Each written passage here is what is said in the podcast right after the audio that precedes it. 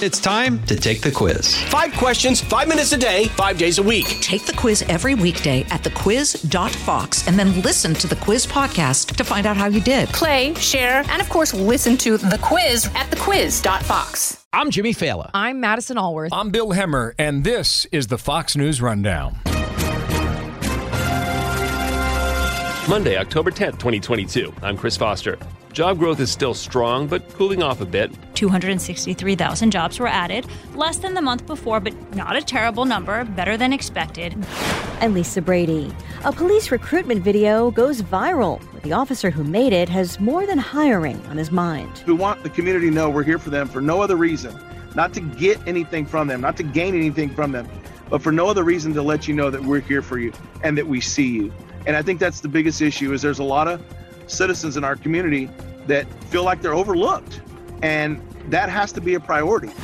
I'm Liz Peek. I've got the final word on the Fox News Rundown. Monthly jobs report from the Labor Department shows 263,000 jobs created in September, not as many as August, but more than most economists expected, and unemployment at a more than 50 year low. The White House points out more than 10 million jobs, many of course lost during the early days of the COVID pandemic, have been added to the economy since President Biden took office. Just look at today's jobs report.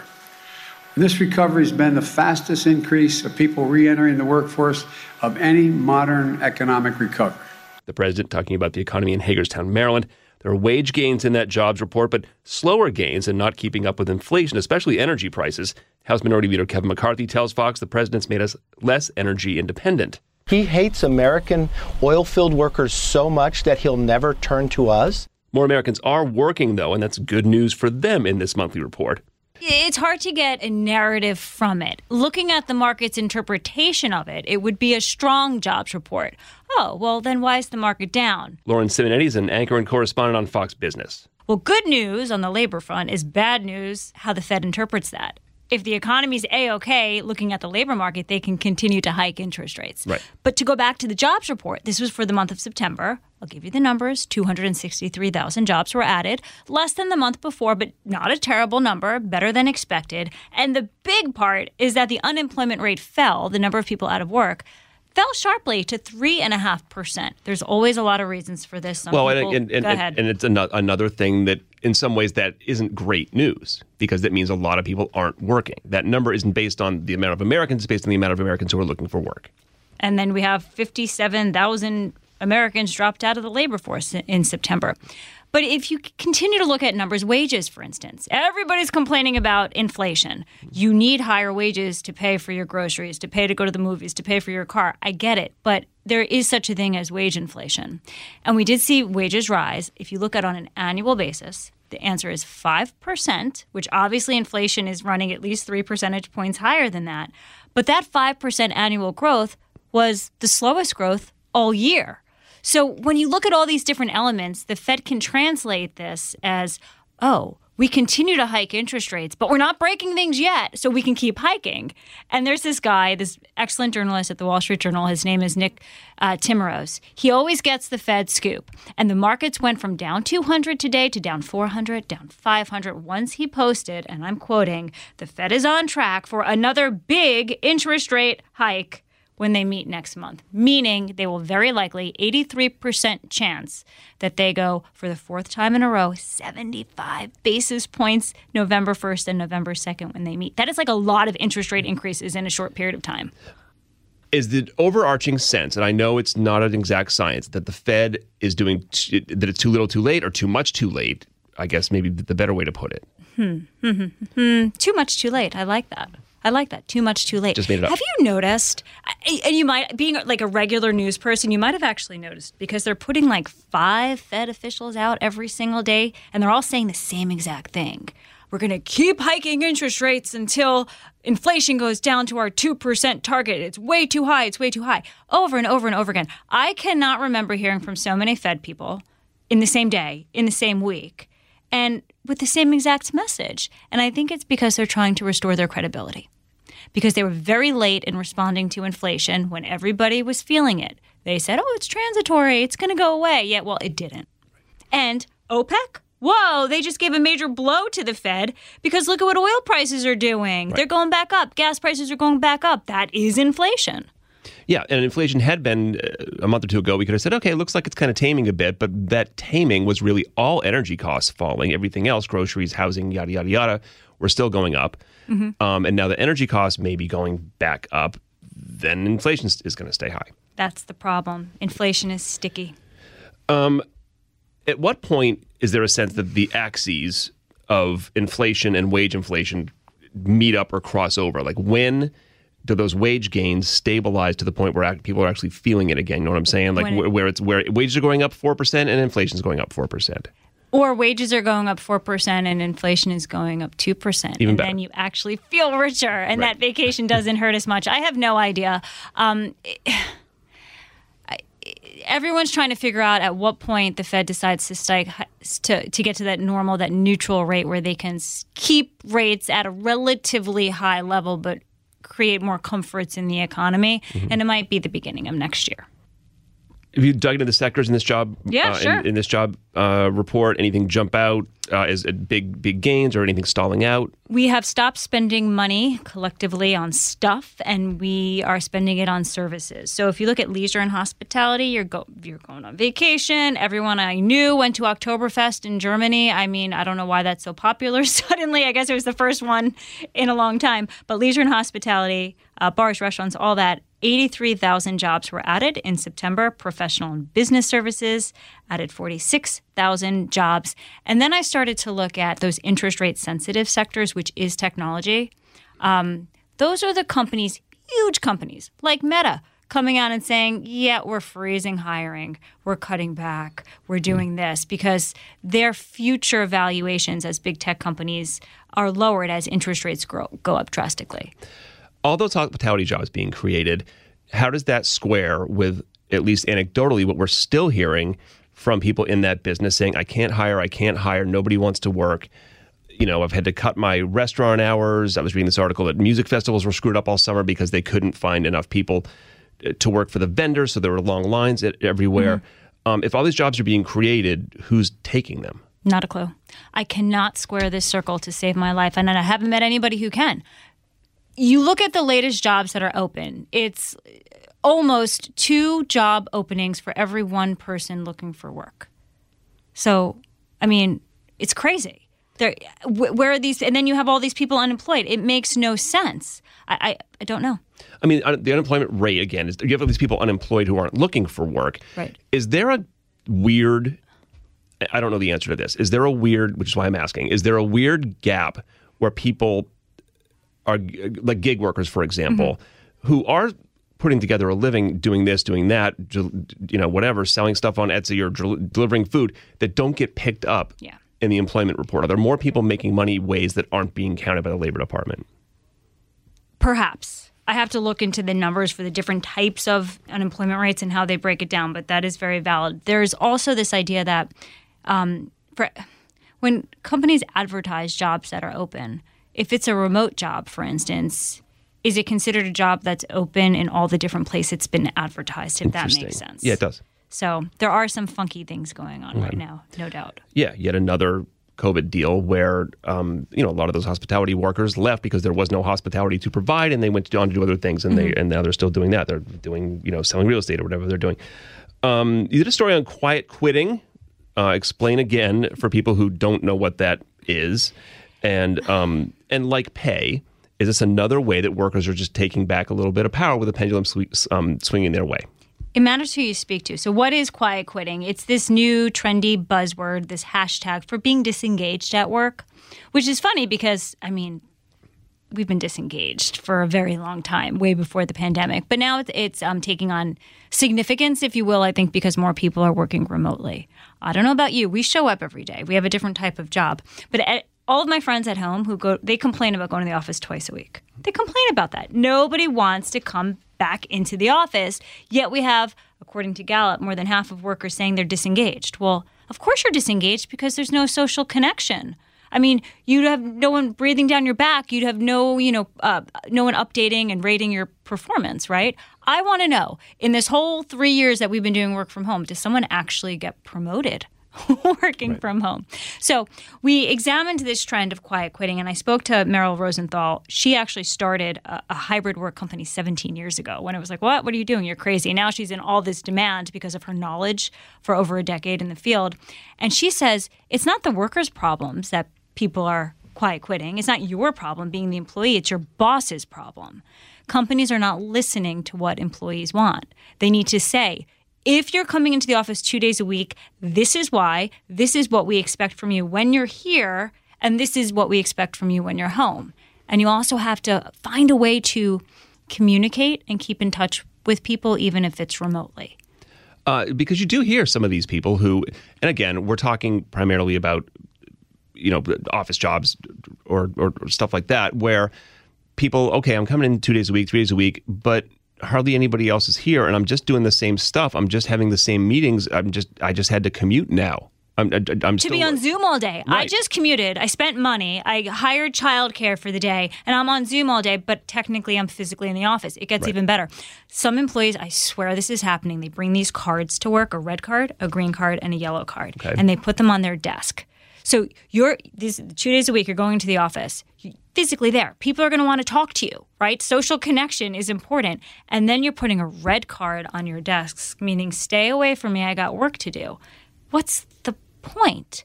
But if you ask a worker, what's the point? They're saying, you know, I can just get a lot more done when I'm physically in the office because I have less distractions than I do at home. So I just want to communicate to my coworkers when I'm available to talk so I don't spend my whole day talking rather than working. But it kind of just defeats the point, right?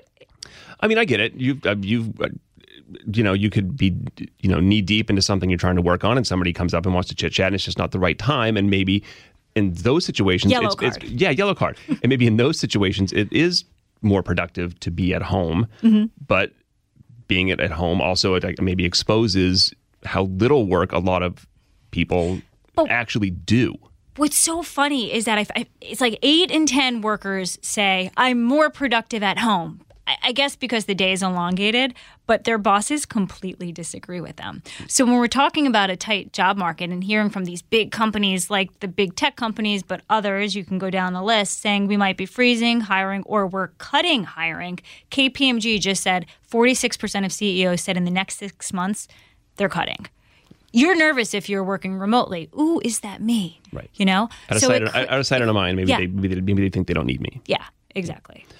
Um, this is going a little far afield from the jobs the jobs report. Oh but, boy! But when you that thing about when you ask, um, you know, managers, bosses, uh-huh. do you want people working uh, in person? Well, yeah, because bosses got a boss, and if people aren't there to be boss, then what are you there for? You're so smart. That's it. That's exactly what it is. So it's like the big person in the corner office wants everybody there, and then it's up to the lower level boss, basically the manager, being this you know conduit between complaining employees and a complaining boss and it's like what do you do? You get squeezed and that's actually the most unhappy level that manager level. Lauren simonetti anchor and correspondent on fox business. Thank you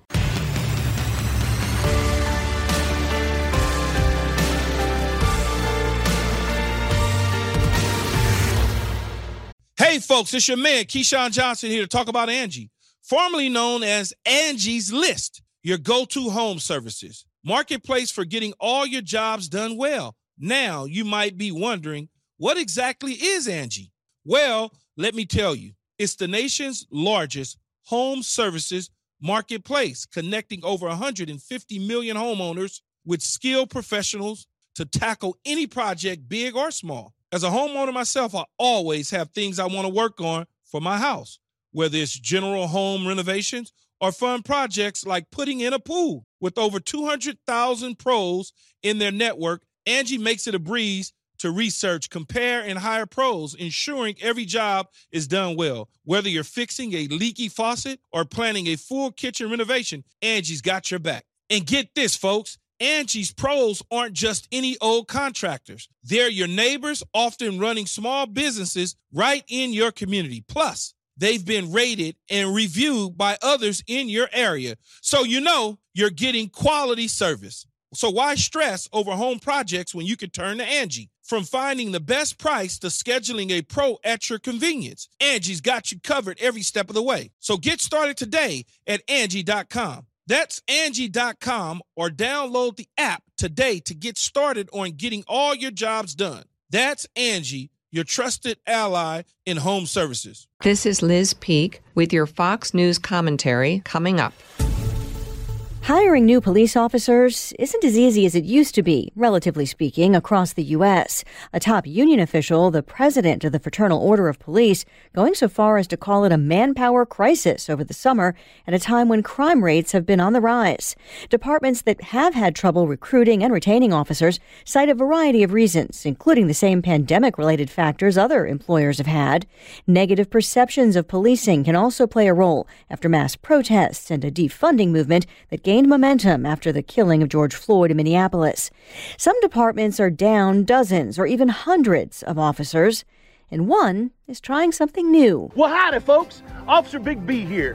Are you looking for a new job? That's Fort Worth, Texas police officer Buddy Calzada. Well, come join us here at the Fort Worth Police Department. We're hiring and we got it all. Putting his unique and heartfelt spin on a recruitment video. That's right, folks. You may be asking yourself, but Big B, I want horsepower. You got horsepower? Well, of coursey, coursey, we've got horsey. The video has gone viral. Recruiting nationwide is uh, seems like it's tough. Officer Calzada, who says he loves connecting with the community, has been with the force for five years. I will tell you, uh, it's a little different here in Fort Worth. Now, keep in mind, you still have to be creative. You still have to be, you know, relevant. But uh, right now, especially with this last video we put out, uh, the recruiting efforts aren't as hard as uh, anyone would expect. We're we're getting some good applicants. We're getting a lot of applicants, and they're just nonstop at the moment. And uh, keep in mind, it's going to be open all the way until the end of October. So the videos seem to be making a difference. What kind of you know response have you had when when people come in to apply? They're talking about the videos. Why does it seem like it's resonating with them? I think it's resonating with them because it's uh, humor relates with everybody, and uh, you know we couldn't put a video out there that shows SWAT busting down doors, someone at a traffic stop. Yes, all those lights and physical force, you know, out there just doesn't sell. It's not attractive to somebody that says, you know what, I just want to get out and serve my community as a police officer. And uh, we wanted to make something humorous, but also something that people would watch. And we felt like just with the views that we're getting on Facebook and Instagram, even our TikTok, the amount of views that we're getting is great, but the amount of applicants that we're getting back is even better. And uh, so that's what I'm loving right now is that we're getting a good turnout. I can actually tell you, as of this morning, uh, as far as application wise, we have over 300 applicants that have filled out completely the process to be looked at for the next step. And uh, again, like I said, we still have through the month of October. Wow. So you've gotten several hundred applicants already. When you do get applicants, how many are turned away over things like physical or mental health issues or maybe criminal background issues? Right. So the policy to be or the application process is a long process. We're needing 150 new police officers in 2023.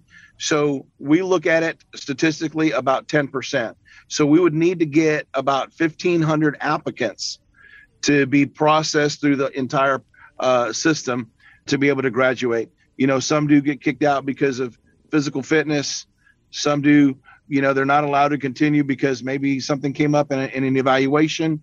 Uh, there's a lot to this testing procedure or the application procedure to be able to just actually start day one of the academy. And so it's about 10% that we can keep out of all applicants. Why did you decide to become a police officer? Oh, that's easy. I love serving my city. I've ran a nonprofit for 25 years. My wife and I have, and um, it was easy to raise money, so to speak, for the events that we would do. We would give away 500 bikes in one specific neighborhood, thousands of turkeys in a different neighborhood. We would do all these big events to take care of all these families. But when it came time to put aside money for savings, put aside money for you know my kids' college, I just didn't feel justified. It, it, there's just no way to to pull an income for that. So I needed a way to continue to serve my city, to continue to serve the families that need help and be able to take care of my own family at the same time. And um, I decided to join the Fort Worth Police Department, and it's the best thing I've ever done. Some of the reasons that you list for wanting to become an officer, I think they're the things that people think of historically when they think of, you know, it's a good job to be a police officer, you know, steady job, good benefits, um, sometimes a very competitive job to get. What do you sure. think has um, what do you think has changed nationwide with that? You know, with perspectives about policing. I mean, is is that no longer kind of the the view that's held by most people about jobs in a police department? Um, you know, I can give you I can only give you my own view. Uh, everybody's going to have their different opinions and different views, no doubt. But for me, I, I would think one of the smallest things, but also the largest at the same time is video. Uh, if there's no video to back it up, it didn't happen. You know, people have been committing crimes for years, and you know, people have been going to jail for years for crimes that they commit. And uh, you know, if, if something's not visibly seen by somebody else to judge, then it maybe it didn't happen. And it's so it's just a, a, a negative narrative that can be placed very easily. Well, we didn't see this, so it didn't happen. And you know, police officers put their lives on the line to you know, arrest a burglar or something like that. And, you know, people will look at it and say, well, we didn't see no video evidence. So, you know, we'll turn this guy loose. And yet putting our own lives on the line for somebody else and the person just gets to walk away, it, it's tough on an officer to, to, to do that, to put your life on a line for a complete stranger. We don't mind doing it. We don't mind at all. But, you know, when we have a, a system that's kind of hard sometimes to be able to basically prosecute somebody for crimes they have committed and that you have more than enough evidence for, uh, it's kind of tough. That's just one little nugget. Are we getting better at addressing the stress that police feel on the job? That's tough to answer because being a police officer, your emotions go from one extreme to the next.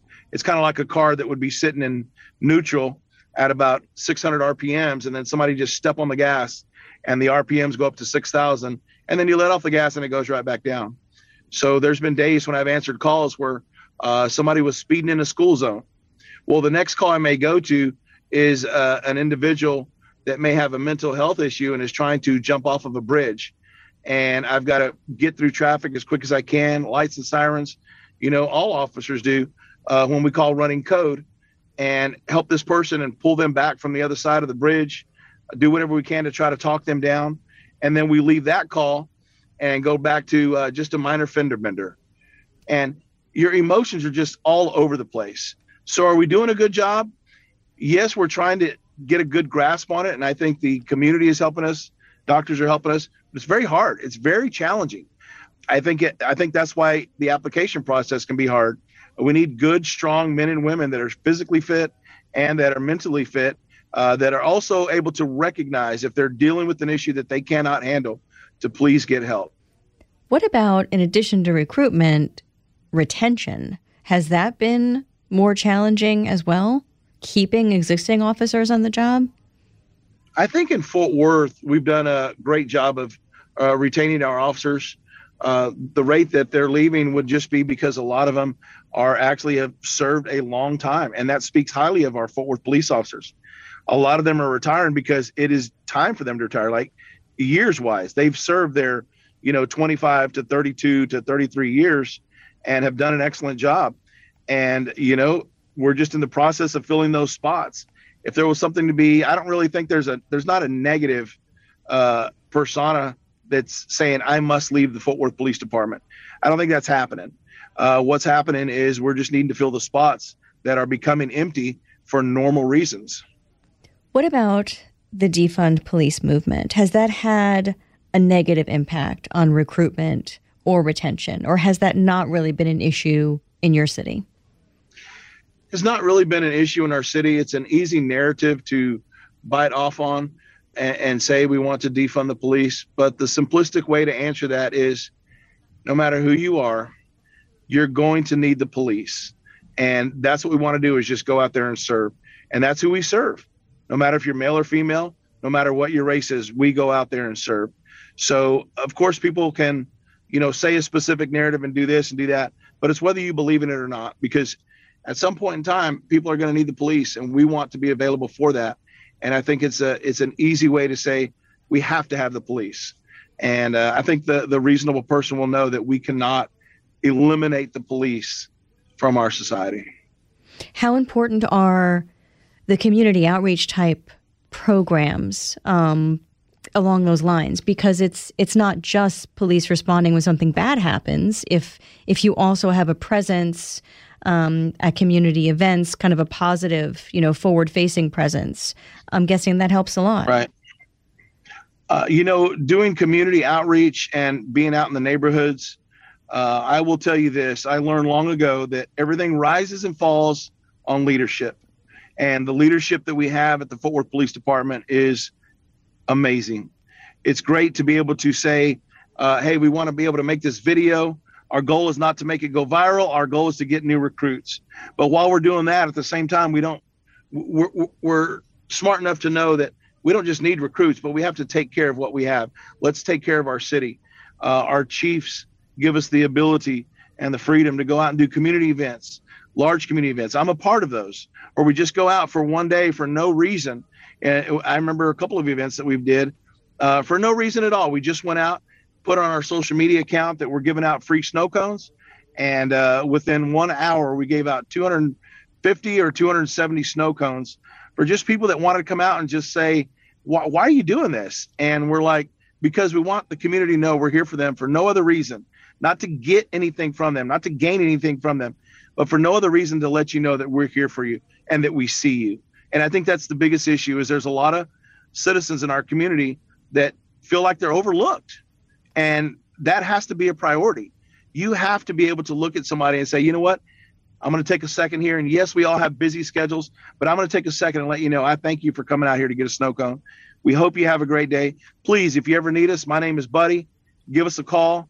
You know, please rely on your officers. And when you build those bonds, those bonds are, stronger in the community.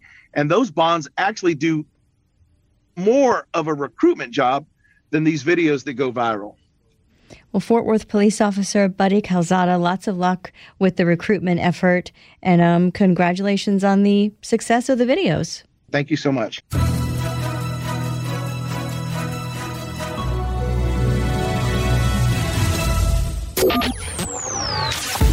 Here's a look at the week ahead. Monday is Columbus Day. It is a federal holiday with banks and the post office closed. And in LA, the rape and sexual assault trial of one time movie mogul Harvey Weinstein begins. Weinstein already convicted of similar crimes in New York. Tuesday, another two day Amazon Prime Days event begins. Wednesday, representatives from the dozens of countries that make up the Ukraine Defense Contact Group will meet in Brussels while Russian President Vladimir Putin meets with the president of Kazakhstan. Thursday, the January 6th committee holds a hearing focusing on findings concerning former President Trump's main fundraising apparatus, the Save America PAC, and the Social Security Administration will announce a cost of living adjustment. Friday, Georgia's Senate candidates, Democratic Senator Raphael Warnock and Republican Herschel Walker, will debate in Savannah. And on Saturday, Medicare open enrollment begins. It runs through December the 7th. And that's a look at your week ahead. I'm Kevin Uretsky, Fox News.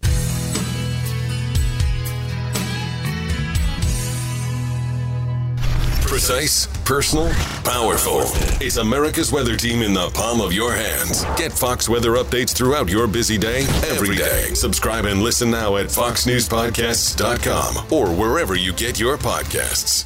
Rate and review the Fox News Rundown on Apple Podcasts or wherever you listen. It's time for your Fox News commentary. Liz Peek. What's on your mind? Elon Musk is back at it, driving the left crazy and confounding investors. The mercurial Tesla founder has agreed to buy Twitter after all, at the $44 billion price tag agreed upon all those many contentious months ago. The head spinning turn of events has the woke left up in arms. The Hill quoted Angela Carusone, president of the ultra liberal Media Matters, claiming that Musk will turn Twitter into a fever swamp of dangerous conspiracy theories, partisan chicanery, and operationalized harassment, whatever that means. Bridget Todd, communications director of the women's advocacy group Ultraviolet, asserted in a statement that Elon Musk is about to rip open Pandora's box and flood the internet once again with hate, misogyny, racism, and conspiracy theories. I guess she's not a fan. All this outrage because Musk has vowed to create a quote, virtual town square, unquote, and has described himself as a champion of free speech. Worse, Musk has suggested he might vote Republican. It's a strange time in our country where Democrats rail about unseen threats to our democracy, but at the same time are horrified that someone might uphold a freedom that is regarded globally as the bedrock of any democracy freedom of speech. For millions of Americans, Twitter and Facebook interfering with the 2020 election by suppressing the damaging Hunter Biden laptop story and giving Joe Biden a free pass, that is a real threat to democracy. Unless something unexpected happens, with Musk, you never know, it looks like he will end up buying Twitter at a premium for a firm that has been missing growth targets and that may actually have a serious bot problem. In any event, if this self made brilliant entrepreneur wants to blow many billions of dollars on making Twitter an open platform, I say bravo. Millions of Americans are disgusted with the leftward bias of our social media companies and will welcome Musk's purchase of Twitter and commitment to open dialogue. Having seen big tech suppress debate about COVID treatments and vaccines, about the Biden's family possibly illegal influence peddling, and conservative opinions on other controversial matters, I will join them. I'm Liz Peek, Fox News contributor. You've been listening to the Fox News Rundown. Rundown. Stay up to date by subscribing to this podcast at foxnewspodcasts.com. And for up to the minute news, go to foxnews.com. From the Fox News Podcasts Network, subscribe and listen to the Trey Gowdy Podcast. Former federal prosecutor and four term U.S. Congressman from South Carolina brings you a one of a kind podcast. Subscribe and listen now by going to foxnewspodcasts.com. Jason in the House, the Jason Chaffetz podcast. Dive deeper than the headlines and the party lines as I take on American life, politics, and entertainment. Subscribe now on foxnewspodcast.com or wherever you download podcasts.